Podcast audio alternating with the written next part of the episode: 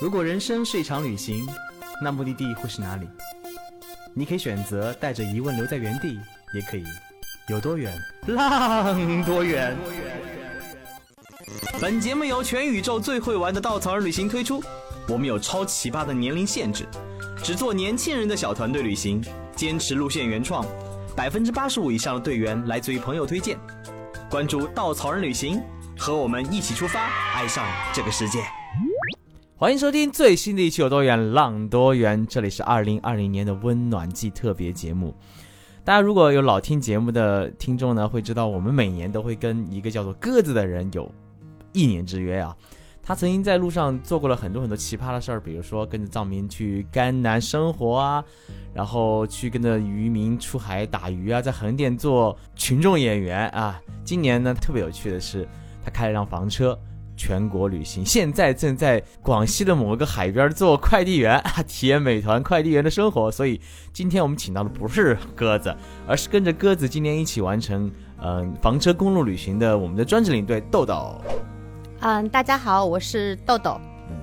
嗯，豆豆呢，其实做我们专辑都很多年了，对吧？五年了，我刚刚听说。呃，虽然当中离开了两年的时间，但是确切来说，应该是一五年的时候就加入稻草人了。呃，也是一直这个五年当中，也是相互影响了很多。嗯，然后后来一七年的时候出国了。对对对，很不舍。然后所以一九年回国就决定回国，三月份的时候就已经报道说，啊，我能不能回来继续带队？我能不能继续上大西北？嗯，所以很开心，就是继续能够回归到这个大本营当中，也也借着这个领队大会，跟很多的老朋友再见上面。那今天怎么想不开，跟鸽子一起去旅行的？其实也是因为，就是房车游是一个很很新的一个旅游方式，然后上半年也闲来无事，觉得说能够有跟呃一群老朋友一起。踏上一段未知的旅行，就我们我们当时说了一句话，说我们只有集合目的地和集合时间，我们不知道在哪儿解散，什么时候解散，但就是想要一起上路，所以就出发了。所以天下没有不散的宴席嘛？你们这是旅行多长时间？呃，我算是从头跟到尾的，我应该前后跟了有五十六天。哦，五十六天哦，应该发生了很多很多有趣的故事吧？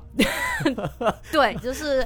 甜酸苦辣都有经历到，来，我们听听听苦的，让我们开心一下。好，我们说最苦的，因为我们下独库的时候就赶上了乌鲁木齐的疫情。嗯，我们以为整个离开新疆的路程是最苦的，但是它并不是最苦的，发生在了哪里？发生在了今年的网红公路 G 三幺五段，那是最后一段行程了，行程上就只剩我跟鸽子两个人。他说我们靠边停一停。吃一碗这个热腾腾的方便面，然后继续上路的时候，我们的车靠边停，就陷在了沙坑里，完全是我们两个人就像土拨鼠一样的在那边刨这个沙石。就是大家知道房车它本身就很重啊，四吨的车，靠两个手无缚鸡之力的人在那边像土拨鼠一样的刨坑。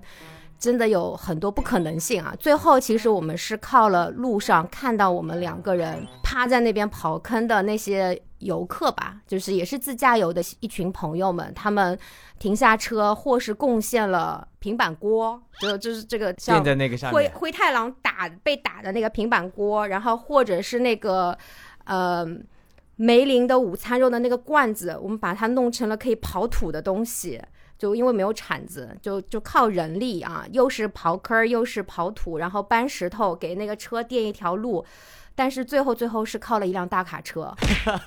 前面做所有事事情都是锻炼而已，对吧？对对对，然后真的是拦下了那一辆大卡车师傅，就是他下来先把我们训了一顿话，但是也是靠着他帮帮我们把这个房车拽了出，整个的一个拉出来，所以我们既体验了刨坑儿。推车就推一辆四吨的车的那个那个事情，也是感受到了，就是说，哦，原来我们在这个路上的时候，其实确实有很多的时候是发生在说陌生人之间的这个互帮互助下面。那房车旅行是一种怎样体验的？房车上可以洗澡吗？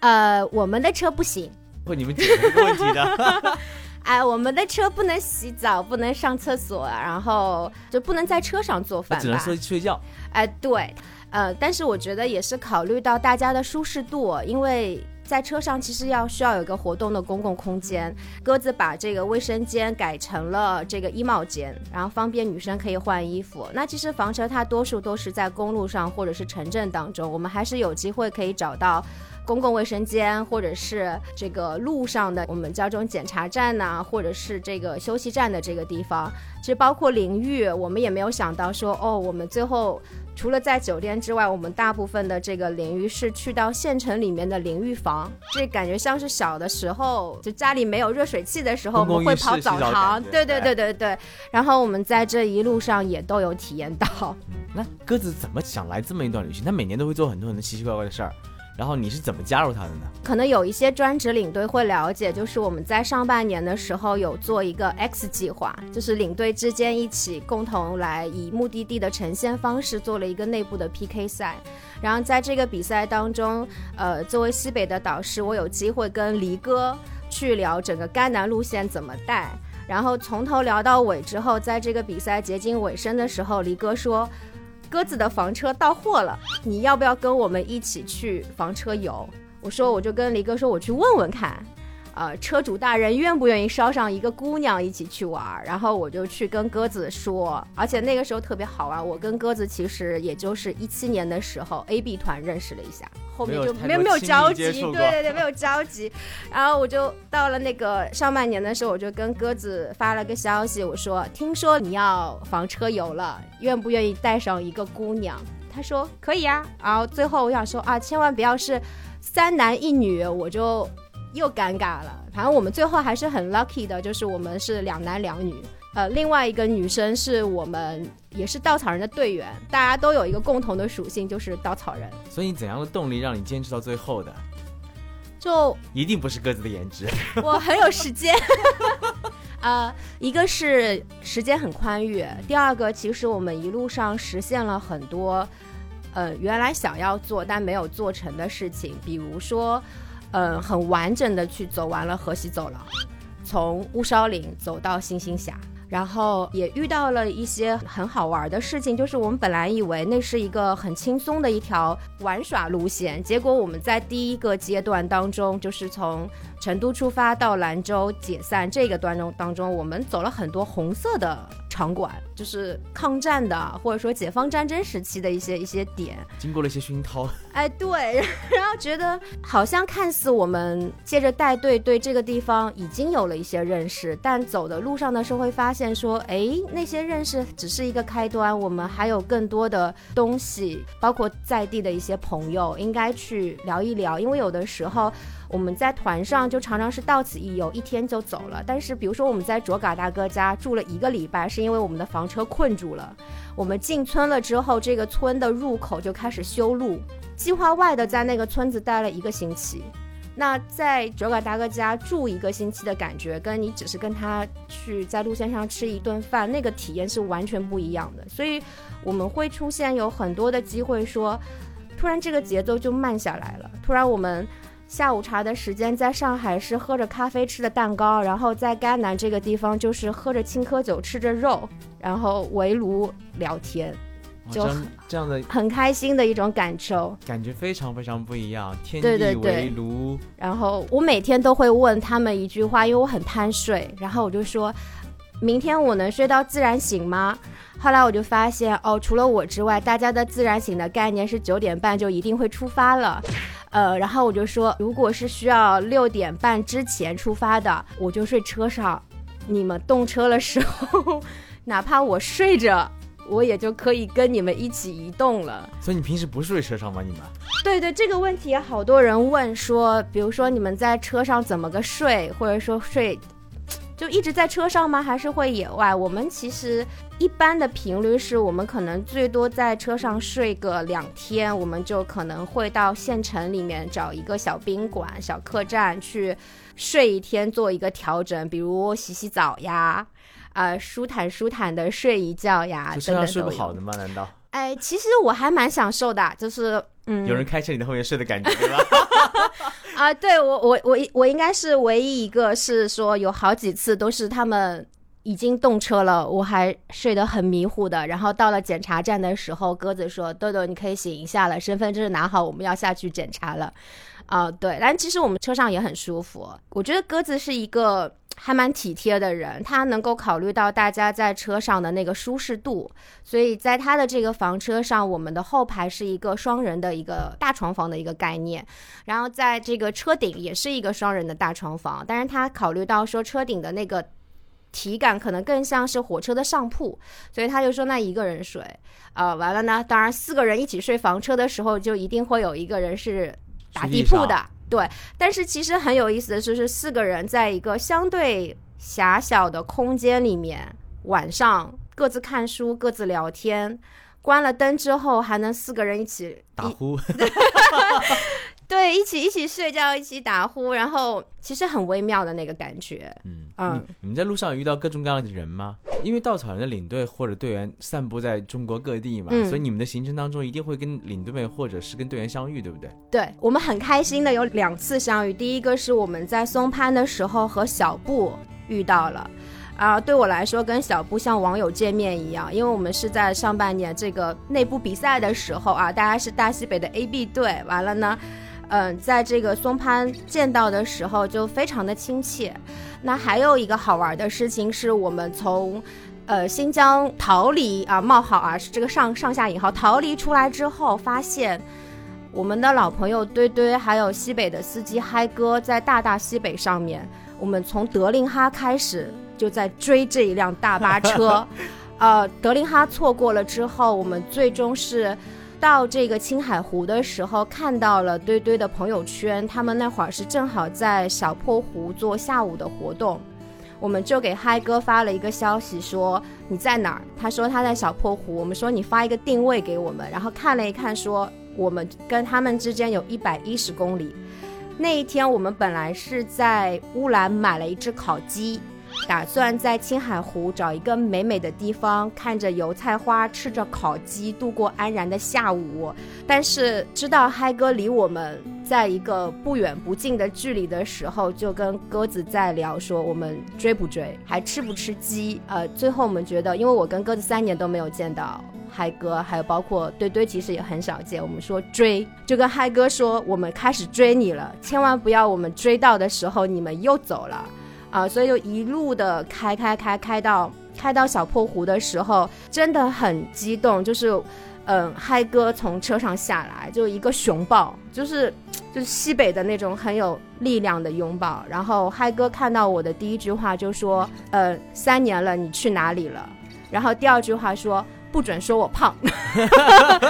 然后嗨哥还给了我们说，我我们我特地留了一个西瓜给你，其实是很小的一只瓜，所以我们有一张合照，是我堆堆鸽子跟嗨哥，然后我抱了一个西瓜，就那个瞬间那种相逢啊，就是真的你会觉得时间没有隔开任何的东西，距离也没有。三年的时间，我们虽然没有见面，但是在见面的时候，就好像就在前两天，我们才跟嗨哥解散，才跟堆堆在路上分手，但是我们又见面了。这点很有趣啊，因为稻草人领队很多分布在世界各地，其实大家能见面的机会，可能也就是年底的一次领队大会了。嗯，然后很多人还没有来，其实很多人可能一年没有见过一次，或者几年没有见过一次，甚至很多人是网友见面。但不知道为什么一一种很奇怪的磁场、气场和魔力，让这样的人就算没见、不认识、没见过面，嗯。就像老朋友一样，在一个围着一坛篝火也好，在一个沙发上窝着也好，一群人可以聊个通宵，聊两个通宵，对，就是总是有说不完的话。而且在路上遇见的时候，每次我带队在路上遇到另外一个领队的时候，那种感觉像见亲人一样。对，因为我印象很深刻，就是我回归的这个时间段里面，就是回到只要是回到西北，见到熟的领队，比如庞庞，见到熟的师师傅，第一时间就是先把队员送到吃饭的点，安顿好，你们开吃，我要消失个五分钟，然后觉得说千万不要在我。那个安顿队员的时候，这个车就走了。完了，下了那个楼梯之后，就很远很远，就在那说张师傅、黄师傅，然后就又来熊抱了。虽然就作为一个女领队来说啊，不是那么的文静和优雅，但是我觉得那是属于，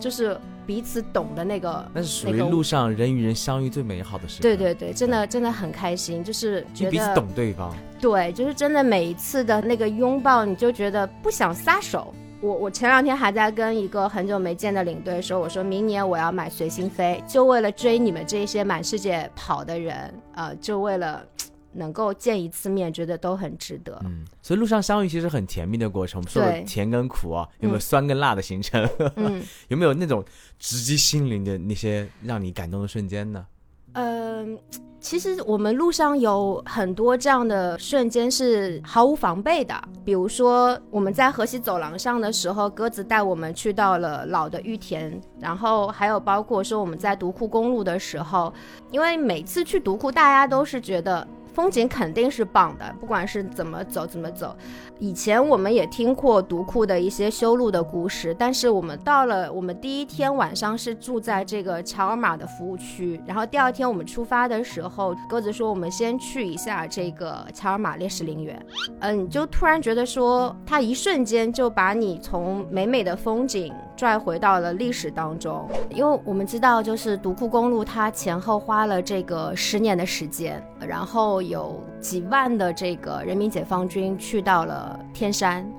而且那个时候来说的话，天山它要它的海拔，我看了一下几个的垭口，它基本上都是在四千以上的这个垭口。又是我们知道，就是新疆它到了冬天之后，它的气候是非常恶劣的，所以要在那个环境下面能够开凿这样的一条公路，然后去解决所有的一些技术难题。呃，我觉得这个部分上是要有非常大的一个毅力和付出的。然后我在纪念馆的时候，嗯，有一堵墙上是把所有的人的生平事迹都罗列了出来。我看了一下，他们平均的牺牲年龄差不多就是二十一二岁，最小的十九岁，最年长的是五十七岁。然后在我面前有一个老乡抱着一束花，他从第一列看到第三列，然后找到了其中一个名字，他指着这个名字跟他的朋友说：“这个是我老乡，我们当年是一起的玩伴。”然后那一瞬间我就特别感动，就是这个小时候你们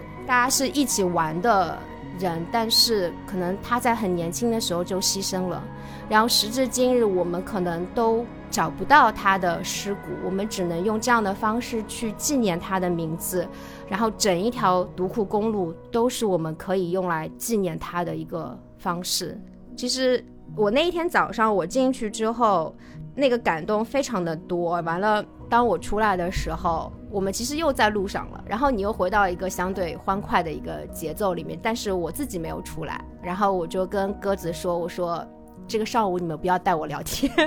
你们聊。然后我说可能要稍微的消化一下，对。然后我就觉得，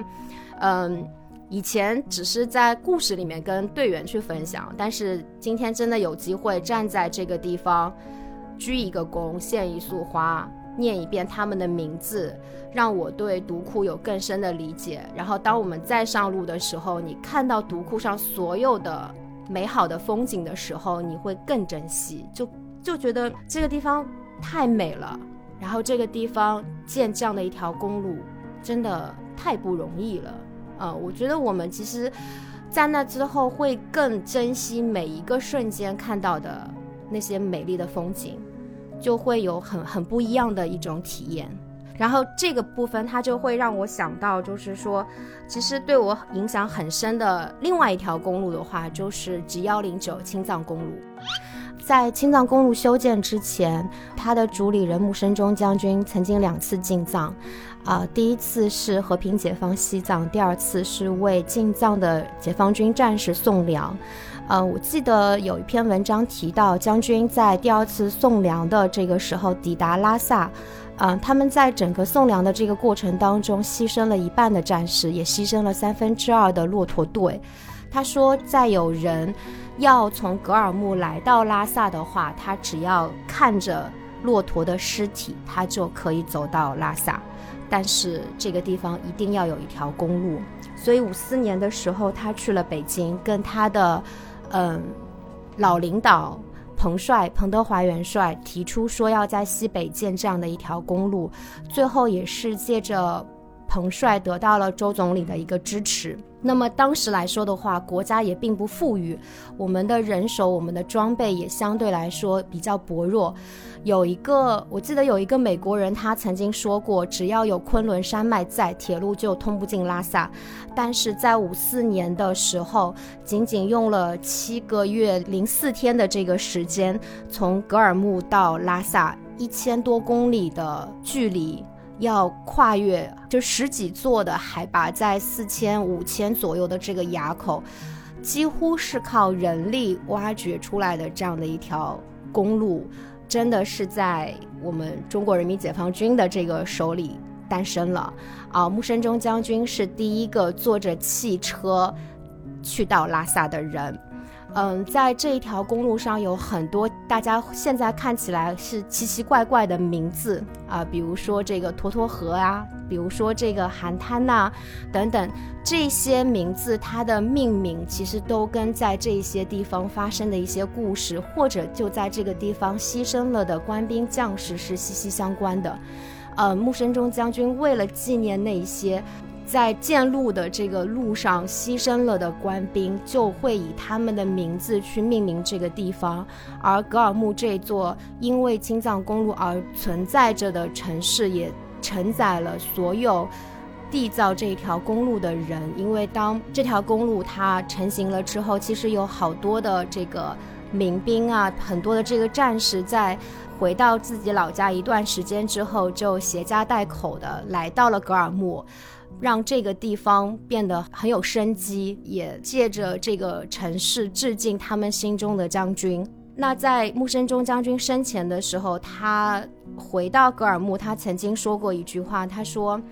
嗯，也许这是他最后一次来格尔木。如果再回到青藏公路上的话，一定是马克思在召唤他。”他也说过。嗯，如果我死了，请把我的骨灰撒在昆仑山口，让我还是能够听到青藏公路上隆隆过的这个汽车声。那我们知道，在二零零六年还是零四年，就具体的时间我不太记得，就是青藏铁路。真正通车的那一个时刻，我相信，在昆仑山脚下的木生中将军一定非常的欣慰，因为他梦寐以求的公路和铁路都通到了拉萨，可以把更多的人带到这一个神圣的这个地方。我觉得，当我们再一次走到这个青藏公路上的时候，除了能够去欣赏沿途的所有的美好的风景，同时我们也能够去。致敬，包括将军在内，包括还有很多很多默默无闻，我们并不知道他们名字的这一些官兵将士们的，呃，所有的奉献，呃，他们的生命，他们的灵魂，都会得以被告慰。我们也会更珍惜眼前看到的风景和脚下走过的路。所以这次你们去了青藏公路吗？哎，没有，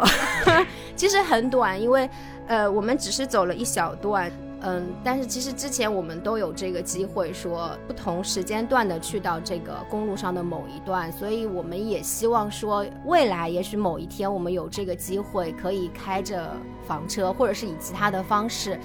从西宁出发，然后到格尔木，翻越昆仑山口，去到拉萨，呃，去走一走这一条我们说木生中将将军，然后带领当年的一批解放军战士去。开凿出来的一条路，嗯嗯，会特别有意义。听完豆豆的故事啊，我在想，其实房车旅行它跟很多旅行不太一样，在于它毕竟是有住的地方，所以它不用那么多的规划每天的行程，也不用说我每天到哪里安定好行程，它其实随时在路上。对，它随时可以停下来，停下脚步，停顿在风景前，在你想停留的故事前，让自己脚步放慢。这样的旅行方式可以让可以跟很多的旅行不一样，她不赶路。他很多时候让自己的心慢慢慢慢沉浸在这这片大美的山河里，这片嗯中国先烈们用自己鲜血铸就的各种公路上。大家知道中国是基建狂魔，中国的尤其是西部有很多很多高原上的路是非常非常艰辛的，所以走在每条这条路上的话，用这种很慢的方式去感受，它是一种很不一样的体验。对，而且我们特地选了国道，就像道哥说的，嗯，当你看到好的风景的时候，你随时都可以说我想停下来，我想慢下来，我想在这个地方睡一个晚上，想看看早上醒来的时候太阳打在这一片土地上是什么样的感觉，又或者是晚上太阳落山之后，我们可能会邂逅一块非常漂亮的火烧云，或者狼。其实我们也有遇到，不是狼，但是是那个。我们在草原上有逗留过，然后本来想说美美的拍星空的，然后被四周这个狗叫声吼的，就心惊胆战的逃回了这个车上。呃，也是有这种走走停停的生活，其实很慢节奏，把自己放下来，把自己放慢，然后融入整个环境当中。对我们还觉得我们不够慢，我们觉得要再有一次的话，我们会更慢。五十六天时间，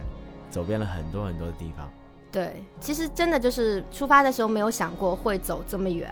慢慢走的时候，我们原本计划走更远，但是我们碰上了新疆的疫情，因为那个疫情也让我们走了一条原本计划下一次可能明年再走的走的路，所以就也也很有意思，因为永远都是计划赶不上变化，然后房车给了我们机会，可以说随机应变，走到哪儿是哪儿。其其实，在疫情当中。嗯，真的每天不变的只有改变。我们不断的适应新的生活状态，不断的适应一些新的节奏。我像旅行也是这样子。房车就像生活在路上，嗯，它让我们能走走停停，能不断的适应变化，然后不断的让自己在变化当中找到自己的节奏。前提是你要有时间，充足的时间。哎，要有时间，还得有一点点储蓄，因为你把那个时间腾出来的时候是没有收入嘛，对吧？就是所以内心还是需要还有那份淡定。但其实房车友也挺省的，呃，可以跟大家说挺省的，嗯。所以如果。在收听节目的小伙伴们，如果有这么一个停顿期，如果你辞职了，或者刚毕业，或者是有一点积蓄，想好好的放慢脚步走一走，推荐大家可以采取房车游的方式。这种方式你可能没有那么多计划性，你可能随时可以停下来，但是用这种走走停停去适应改变的方式，让自己放慢，也许是一种非常好的生活体验。嗯，再次感谢豆豆做客，我们下期节目再见。